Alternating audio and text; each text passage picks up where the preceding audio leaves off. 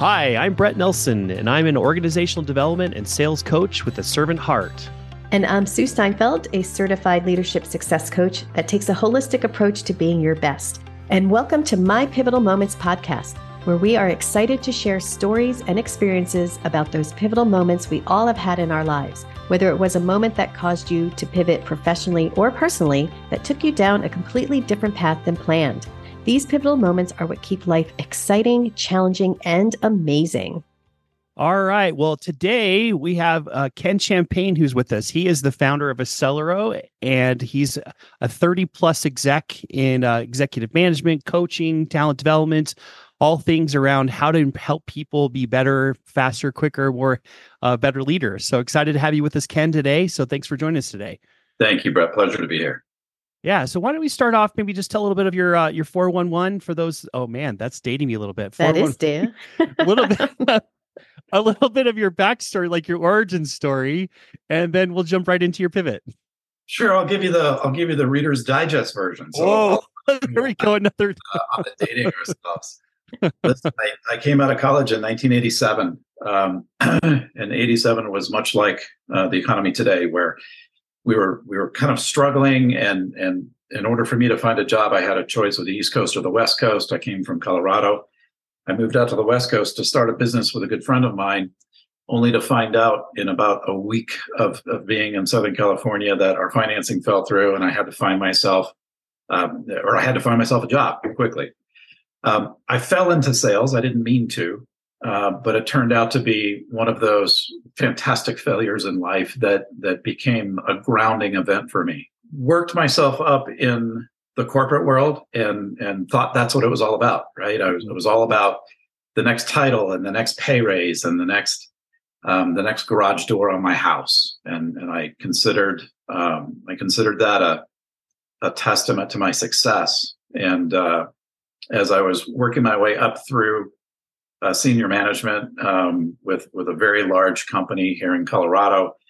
I, I, was helped to see the light, and and what what I mean by that is that I kind of made a shift and said, you know, instead of doing all of these things, I think I'd I'd like to just focus on the things that I really enjoy, and that was. Uh, um, my entry into training and development, and I've spent uh, the last decade plus in that role.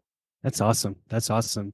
Yeah, I think uh, we uh, Sue and I have very similar story arcs about kind of falling into our present paradigm and pe- present situation. So some and it caused and some of for, for me it was it was a pivot. So maybe ch- jump in. Like what is that pivot? Is you know the context of our, our podcast really talks about how to give people confidence in it's okay to make a pivot or people that came out on the backside. So maybe what what's your pivot? Talk to us about share with us please. Yeah you, you know the pivot for me was a change in thinking right? Mm-hmm. and uh, i mentioned before it was all about the garage doors. And i said you know instead of worrying about how many garage doors i have what if I helped others add garage doors to their house? And I found myself intently focused and quite successful at it, right? So I could I could help people find the way to make money. And that was the beginning of the pivot. And I could have used that as the example, Bret, but that's mm-hmm. not the real pivot. The pivot was me realizing that it's not about the garage doors on my house and it's not about the garage doors on the houses of the people that I help. It's about doing the things that you love to do. And that was the real pivot, right? It was, you know, senior management and executive management and having a, a fancy title and flying first class. I'm, I'm not going to say that it wasn't without its perks or its sure, benefits. Sure, sure. But the downside was being at a baseball game uh, with with my six year old son on a Sunday, and it means that you're not going to see the end of this game you're going to be getting on an airplane flying out to you know some some godforsaken place in Pennsylvania where the headquarters was, and uh, that's how you're going to spend the balance of your Sunday was getting ready for that trip. So Bret, for me, it was it was really about saying, you know, what's really important to me, and it's easy when you're young. It's easy when you're starting out to focus on the paycheck or to focus on the title, and and a lot of people do that and end up in a place that they don't want to be even though they have the things they thought they wanted, which was money and wealth or or you know success by some other measure. Um, you know, for me, wow, the pivot was realizing that there's more to it than that, mm. that, that, doing what you love to do um, makes that whole money thing a lot easier because then the money just happens. Mm-hmm. Yeah. And so, because that could be really scary for someone to let go of the material things and to let go of the bigger paycheck. What was the tipping point for you to finally say, I, I really want to focus on what I love? The, the tipping point for me was um, coming out of a regional vice president role with a, with a large company. And I, I, I had this time on my hand between that job and what I was going to do next to really think about the parts of that job that I liked. Mm-hmm. And in my, in my role with that company, I, I had it all. I had HR, I had transportation, I had operations, I had marketing, I had sales, I had customer service. And I just broke that down into small parts and said, you know, what what part of my job did I really love? And the answer was I loved helping other people learn. I helped I, I loved helping people find their way by their standards, not by my standards. Mm-hmm. And and so that was kind of the the moment that I had to say, okay, you know, how much courage do I really have? Mm-hmm. Because the decision that I had to make was, do I want to keep going on the path that that's frankly just miserable? Mm-hmm. Or do I want to take a huge risk and take a two thirds pay cut, which was everything that I had worked for all my life was to mm-hmm. get into those roles, get into that, that level of, of compensation. And, and do I want to see what it's like to live life loving your work? Sure. And uh, with the support of my fantastic wife, uh, I was I was given that opportunity. I took that opportunity, and I've never looked back. Yeah, Wow, that's awesome. So when you said that you had a space, was it a, a, like a physical space, a time? Was it like a pause and pause in the action? Because we have a space right now where kind of businesses are winding down, but they're going to wind back up in January. Mm-hmm. Uh, was it that kind of space, or what? What would that look like? Um, it was a period of time, um, probably three weeks or less in between jobs. So I had to make the decision: was I going to just you know dust off my resume and keep going in that same direction or am i going to completely do a 180 and do something that would blow everybody's minds which it did by the way. Mm-hmm. and and still all these years later people who knew me in my my first life um, will still tell me they were surprised that i did what i did. And i guess sometimes i'm surprised myself. Did you do any values work? Do you feel like you took a moment to assess what your values were and that also helped you realign? Do you feel like you're more in line with your values now? Without question. And that was a big part of it. And those values had to cross the line between my professional life and my personal life. Mm-hmm. And I was I was one that that used to you know take pride in the fact that my my professional persona was different than my personal persona. And that was the first time in my life that I really brought the two together and said, you know what, I'm I'm really just one person and I'm going to take my personal values into my professional life, and I'm going to take my professional values into my personal life. Mm. And it was the melding of those two personas that really allowed me to to be what I eventually became. Wow, that's that's very pretty powerful. For those that are listening on that, maybe talk to about what what did that look like? What was that journey to to meld those together? Because oftentimes we talk about, and I, I you know, my personal belief is work life balance is kind of a myth. It's a misnomer. It's just life, right? But mm-hmm. how did you kind of mush those together and why do people do you feel like keep them separate i mean it's kind of a, it's a little bit of a, a, a different nuance there yeah, you, you, know, and people are forever trying to sell me on their ability to keep them separate. And I coach people let's not waste time on things that don't matter. Because in fact, when you waste your time trying to separate those two, you're cheating both sides of your life. Mm-hmm. Bring them to, together, be the best that you can be in both scenarios. Um, you know, for me, the, the melding of it was to, to take a hard look at, at who I was as a leader and who I was as a father. And um, you, you know, look when you when you think about wealth or you think about success, you know, you always want to put a number on it, or you always have some vision in your mind that this is what it's going to look like when you finally get there. And mm-hmm. I know people who've got there.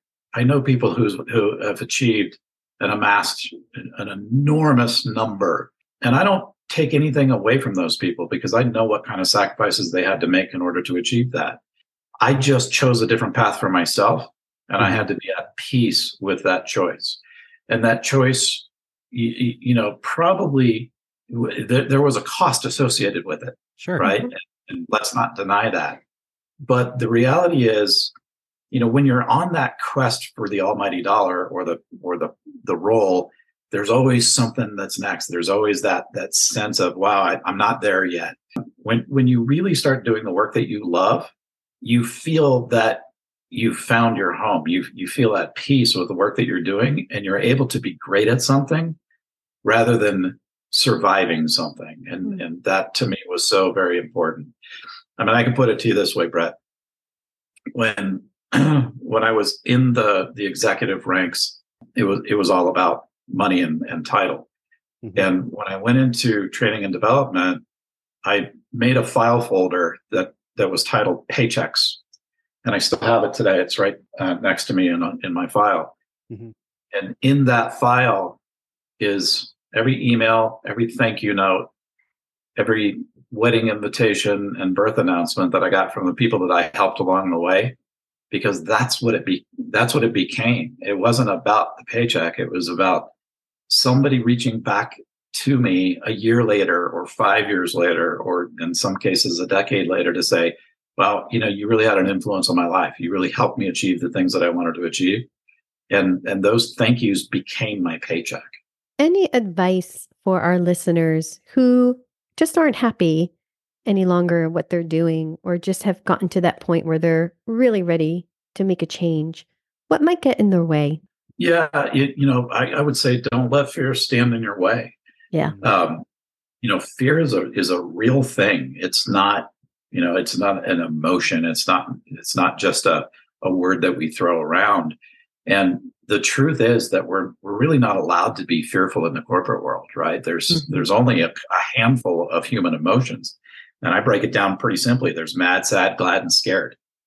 And in the corporate world, you're you're of course encouraged to be glad. We we love happy people running around, um, but you know don't be scared. That's that's not allowed. You know you're not supposed to express that in any way.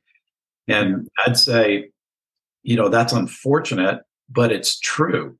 So you have to find a way to move past that fear. And, and you might find resources in your family or in your personal life. You might find resources within your company that are surprising, right? If you have a, a L&D group, there might be somebody who's a specialist in it.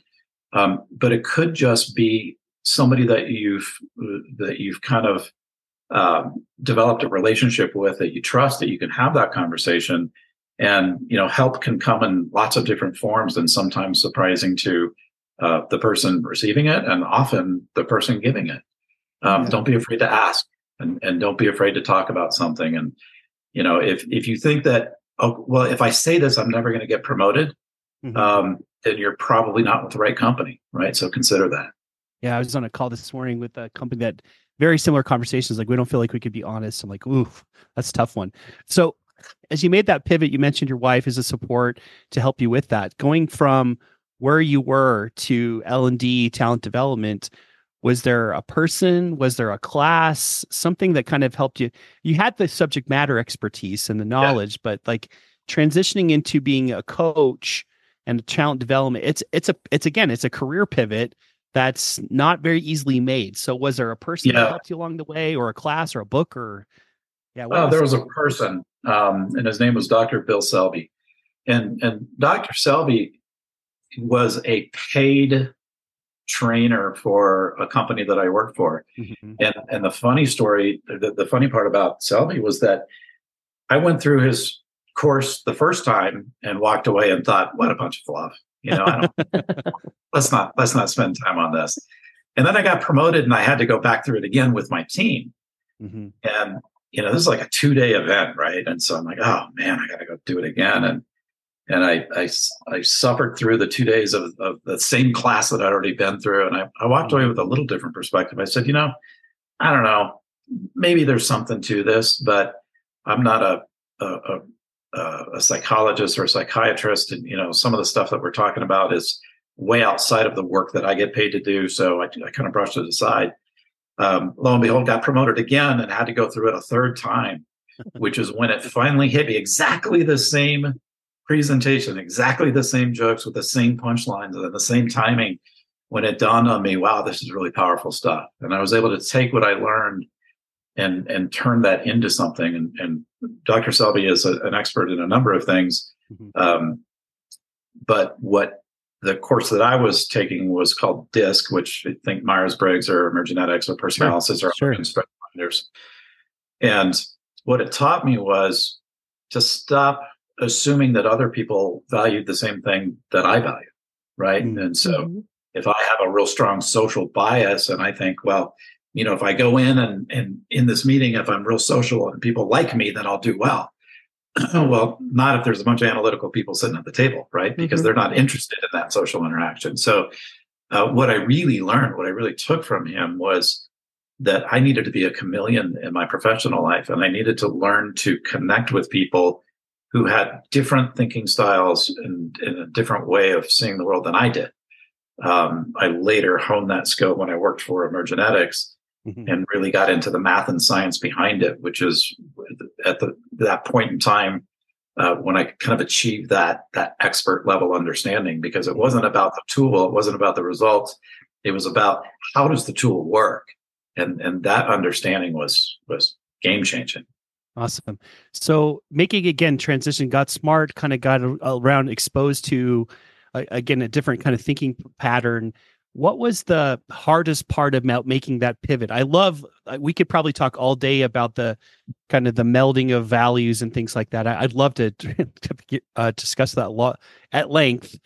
Talk to though maybe about like the actual mechanics of what was hard? Like what was the hardest part of making a jump from like an executive thing into a talent development which you're even if you're leading a team you're somewhat of an individual contributor on the because t- you're contributing yeah. people talk what was hard there or so, what was the hardest part? You know, the easy answer was the financials, um, but that wasn't the hardest part. You know, we had that figured out um, how we were going to cover that differential, and we had a plan and we executed the plan. Right, so that was it was a problem, but it wasn't insurmountable. Right. Uh, the hard part, Bret, was pride. The hard part was, mm. Know, me having to say to myself, "Hey, mm-hmm. I'm not cut out for that. That's that's not where I can be the best person that I can be. And to go from a team of of you know two or three hundred people to an individual contributor role with you know a, a, a single stripe on my arm was painful. um, and and I, I really had to come to terms with what that meant and and what it what it the way that it impacted me right because it was beyond financial it was it was it was a there was some head trash that I had to get rid of. Sure, sure. Love that. Taking out the trash. Love that. Good, yeah. good metaphor. Because I think as you look at the pride and you look at that and say, it's a different ladder, or it's not a ladder at all. It's, it's a rope. yeah, right. Yeah, and I think that's one of the hardest obstacles is to get over to to let go of that pride, uh, let go of that ego uh, that comes with titles and comes with money. But without without question, and and look, I, the, you know, my story is not unique. There, there's a hundred stories just like it that, that are happening all over the all over the business world today. And and if if that's your story, if you're at that point in your life, you know, find the courage, try mm-hmm. it. Hey, it may not work out, right? It it it could be um, not what you thought it would be, but if you don't try it, then you'll spend the rest of your life wondering what would have happened. And yeah. you know, I it, I, I uh, unfortunately lost my father before he was able to do all of the things that he said he wanted to do in retirement. Mm. And that was a was a game changer for me to say, you know, I, I don't want that in my life. I want to be able to look back and say I did everything that I wanted to do and not bucket list kind of stuff, although that certainly plays in, but living a life without regrets, right? Yeah. Being able to being able to say that when you reach that point, you know, can you count your regrets on one hand or do you, do you need a spreadsheet? Yeah. And yeah. Uh, I, I want to use my hand. How would you parlay that into your North Star? It sounds like there was some real learnings and also the experience of your of your father.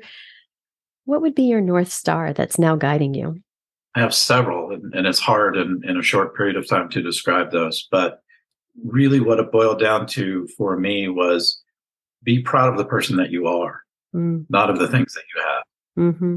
And I, I try to I try to remind myself of that all the time.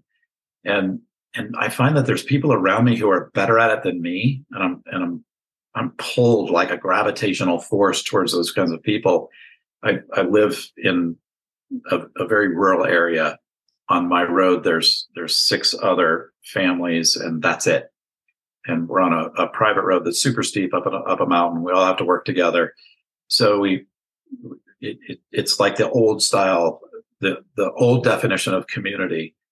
And there's a particular person that that lives on the on the mountain with us and i was struck by his generosity just anything that he had he was always willing to loan always willing to say yeah you know come on up anytime um, if you need my my $30000 skid steer the keys are in the uh, above the visor and i was always the kind of person that that the things that i had i took exquisite care of and i and i cherished and you know i liked making old things seem new and I realized through that relationship that, wow, it's a thing.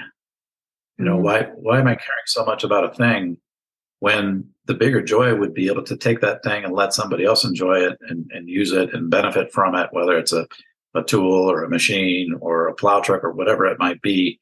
And, you know, if if there's one thing that I've taken from him uh, over the the five years that we've known each other, it's just that phrase, and, and he said it several times. And and my response to his offers was usually, "Wow, I you know I appreciate it, but I, would feel terrible if if I broke it." Mm-hmm. Um, mm-hmm. and and he just looks at looks at me and says, "It's just a thing. Mm-hmm. If you break it, we'll fix it." Mm-hmm. And I thought, "Wow, what a, what a lesson! What a lesson that I learned from him." Nice. I love that. I love that. So as we're wrapping up today, what would be the one thing you want people to remember about your pivot that would either give them the confidence, get them off the couch, give them the courage? What's that one thing you want them to remember? Well, if they're if they're thinking about pivoting themselves, I would tell you that you have to expect the fear, mm-hmm. right? And and you can't you can't turn your head and you can't deny it. You can't pretend it's not there, and you can't let it make your decisions for you. Uh, rather, you know, just just face those fears head on and deal with them figure out a way, come up with a strategy to to work through that fear. And I'll I'll, I'll end on a, a Bill Selby story. In fact, I was sitting in the airport, uh, waiting to fly down to San Antonio, Texas, where I was going to be introduced to my first team that I was uh, responsible for the training and development of. Now, remember, I didn't have any experience in training and development. That was the problem. I now I found myself with the title, but I'd never actually done it professionally. Mm-hmm. And I was sitting next to a guy who uh, I'd never met, complete stranger, and he had this really cool bracelet on. And I'm not one to talk to strangers, but it was just so striking. I asked him about it. I said, "What what what is that about?" And he said, "Oh, you know, it's it's African, and these are um, lions, and these are impalas, and um, when a lion goes after an impala, it it will always go after the one that that runs away." the impala that survives is the run the one that runs straight at the lion because the lion doesn't know what to do with that. Oddly enough, that became the opening line to the speech that I gave in San, San Antonio, Texas, and it was all about running towards your fear. Right? Be mm-hmm. the impala that runs towards the lion because sometimes that's the key to survival. It's running towards your fear, not away from it. Mm-hmm. Yeah, I love nice. that. I love that. So what I'm taking away today, I, I, love that the concept around fear is just acknowledge that, that that's a feeling. It's a it's a thing. It's a feeling. Maybe it's fueled by head trash, if you will. But uh, be be confident and run towards it. I, I really did. That was kind of the takeaway for me. Is is you if you're going to make a pivot, there's going to be a fear factor, and just expect it so that it's not a surprise. And my takeaway is I love the, you know, being proud of the person you are, not of what you have. I think you know we're very, very materialistic society, and again, no judgment on that. But at the same time, what are you liberated and free to do when you let go of that? Thank you so much, Ken. This has been fantastic um, in getting to know you and hearing your story. And I think there's just lots of great takeaways for our listeners. Thank you for joining us. We enjoy hearing others' pivotal moments, and we'd love to hear yours.